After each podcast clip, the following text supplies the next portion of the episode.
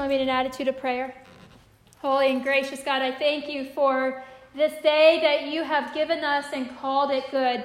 Lord, I thank you so much for the resurrection day and what it means to us.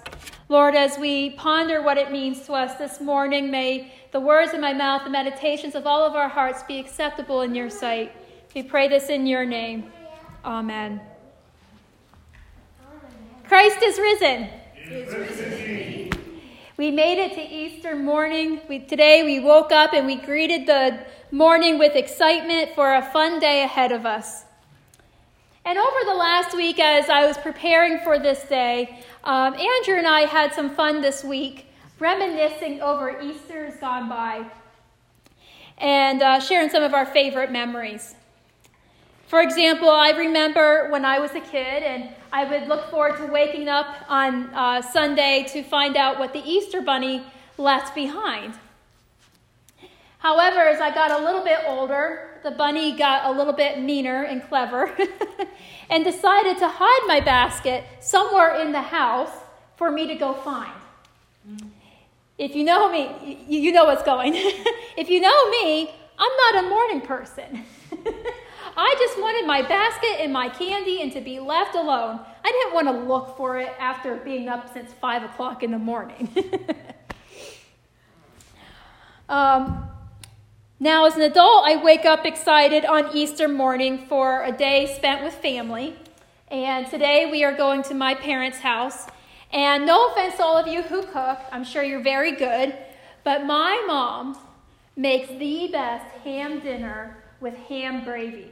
I mean, literally the best ham gravy in the world. I pour that gravy on my sweet potatoes, my mashed potatoes, my ham, my green beans, until the plate is a literal soup bowl, okay? I have no shame when it comes to ham gravy. Andrew can tell you. As a mom, I look forward to the memories I make with my kids on Easter now. And I enjoy when they wake up in the mornings and find out what the Easter Bunny left them. And do you want to show them today what the Easter Bunny left you? Yes. Yeah, what did they get you? I A got Pokemon A Pokemon plushie? And Hannah, what did the Easter Bunny get you today? an Eevee. An Eevee. Yep, it's another Pokemon plushie. So, It's Pokemon. This one's that little, that one's very. One is one one. yep. So we had we had a lot of fun with that this morning. I also enjoy watching them go on Easter egg hunts and uh, Easter basket hunt, which was yesterday. As a Christian, though, I wake up excited on Easter for the sunrise service. Growing up, oh, yeah, that's exactly it. Yeah, the picture up there, that's last year's picture. Um, I wish I could show you this morning's picture, but yeah, it's always a beautiful view every year we go up. Um, it's my favorite service all year. Growing up, I used to go to the sunrise service uh, back home. And uh, we would get there literally before the sun rose. Um, there was no time for the service. It was literally, you just checked the weather the next day before. What time was the sun going to come up? And you were just there half an hour early. and we had a really big bonfire, and it was by uh, a little pond. And it was just a really favorite Easter memory. And, and like I said, though, I, I know that I'm not a morning person, right? But I really do look forward to these sunrise services. Although the night before, and last night's no different, I did have nightmares that I had overslept and had uh, missed his sunrise service. So, but they're always great. I love being able to gather together with people, um, especially going outside for a sunrise service, to gather together in darkness to be out in the cold air. Um, it's like we're walking with the first people who witnessed the resurrection. And I think that's why it's so powerful to us. We join in spirit with the first witnesses to the resurrection, the women. In all four gospel accounts, it's the women who witness and tell the story of the resurrection. Now, the Gospels differ in which women were there at the tomb, but for our passage today from Luke's Gospel, he writes that it was Mary Magdalene, Joanna, Mary, the mother of James, and some other unnamed women uh, with them as well. They witness the empty tomb. They run back to the other disciples to tell them the story of the empty tomb and an angel announcement. But of course, the men didn't believe the women. Peter at least went to go investigate for himself, but he still didn't believe the woman, even though he found the tomb empty, and he just walked away wondering what had happened. But if there's one story we should believe, it's the woman. Because when all the other disciples, the men disciples, ran away, the woman stayed with Jesus. It was the woman that followed him to the cross. It was the woman who took his body down and laid it in the tomb. They are the ones that had the story to tell that even though they saw Jesus die on the cross, they were the first to see Jesus alive, and they wanted to tell everyone the good news, but no one wanted to believe them. Like the men, the woman woke up that Easter morning in mourning and grief. They were not excited. And the woman probably woke up with an even heavier heart than the men because it was the woman's responsibility to anoint the dead body for burial. Because Jesus died right before the Sabbath, there was no time to prepare Jesus' body for, for burial. And so they quickly had to put him in the tomb, but with the knowledge that in a couple days after the Sabbath was over, they would have to go back and prepare his body. And it was the woman who had to do that. So the woman woke up that morning with the dreadful agenda of having to go to that tomb to prepare the dead body of their friend and of their teacher. The woman made their way in darkness and probably in silence, each preparing themselves for what they needed to do in a few moments. But at the tomb, they find the greatest surprise. The stone is rolled away, and it reveals an empty tomb, and angels meet them and tell them that Jesus is alive. Their mourning turns into excitement. Their darkness of grief turns into light, and they want to tell the whole world the good news. They were the first to tell Jesus' full story. Like everyone else, they thought the story ended on Good Friday with Jesus' death. But God showed them the story wasn't finished yet and threw in a surprise twist at the end that left the woman shocked, excited, and eager to share the story of Jesus' life, death, and resurrection. Stories hold power a power to be still and to reflect, a power to take us away from our present reality and to a different reality, whether that's an imaginative reality or to a different time. And stories hold a power to remember. I remember when I was a little girl, I loved listening to my grandmother um, tell stories of what her life was like growing up in World War II.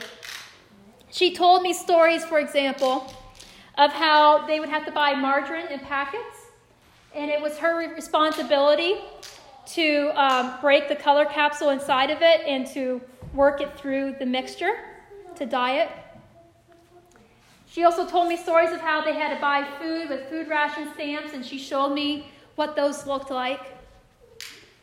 And uh, there's one story that stood out of a Christmas gone by that um, Christmas Eve came and the mail came in and there wasn't a package that she was expecting from a family member. And so she was heartbroken. You know, she was expecting this and it meant a lot to her to have it. And, but a post office worker, after their shift had ended, found the package that had gotten misplaced and went back out into the snow out of their way to deliver it to a little girl just in time for Christmas.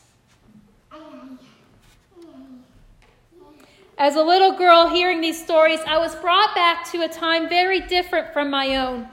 The stories reminded me of one, how lucky I was to grow up in the time I was living in, but two, to help me to remember the past, not to return back to those times, but just to remind me of a different time.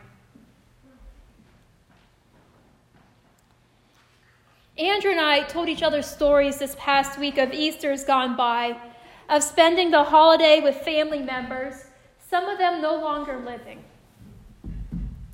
of remembering what we used to get in our Easter baskets as kids, of remembering special Easter services that stick out in our minds.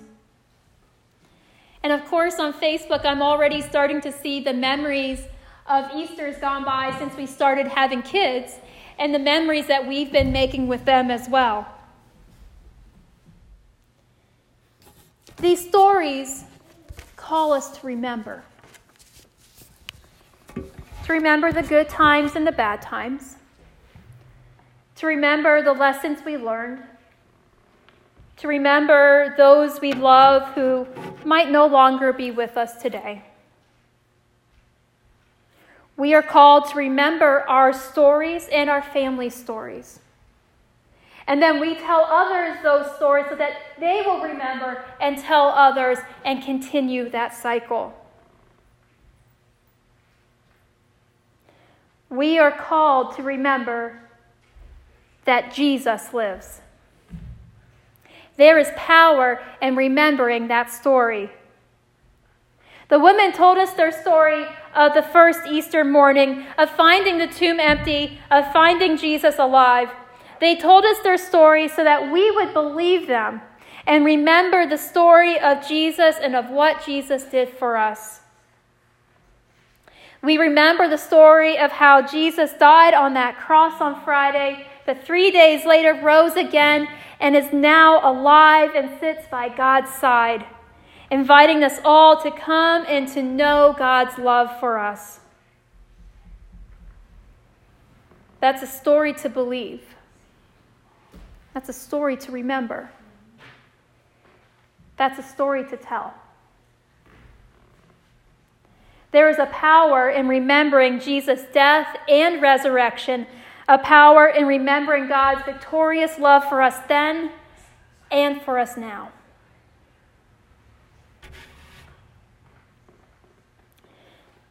This past week, the world watched in horror as the cathedral at Notre Dame burned. We watched as the famous spire crashed down, fire pouring out of windows that were once stained glass. We know that church is more than a building, but to see a building that has stood for centuries, that is considered sacred space to millions, a place where many felt the love and spirit of Jesus is absolutely devastating. But then we saw the pictures right after the fire. And I think, like most of us, when we saw these pictures, I think one, we were first of all surprised how much remained um, and was not destroyed. Um, while we were still devastated by how much was destroyed. But, um, but we were surprised how much remained in the midst of that, that destruction. But this picture in particular really stood out to me. It might be a little hard to tell with some glare or it's a little dark, but it's right after the fire, as soon as it was safe to go in. You can literally see the smoke still rising. But yet you see that cross, not destroyed shining, almost glowing in the midst of that destruction. It's a captivating, powerful picture that tells a thousand words. For me, seeing this picture reminds me of the power of Jesus' story. The story of Jesus is that in the end, love will win. In the end, even when chaos destruction, and evil threaten to destroy us, we know a power far more powerful than the evil of this world. and we will not be overcome. Jesus was not overcome by the evil that terrible Friday, and he showed us three days later that not even death could hold power over him. Jesus has defeated death for us so that we who believe in him will one day live with him forever. The woman first told that story 2,000 years ago, and now, today, all these years later, we are still telling that story of a love that survives even death, of a Savior who came to die for us to show us his love for us. As we tell that story once again this Easter morning, may we never forget and always tell others the power of the story of Jesus' life, death, and resurrection. Amen.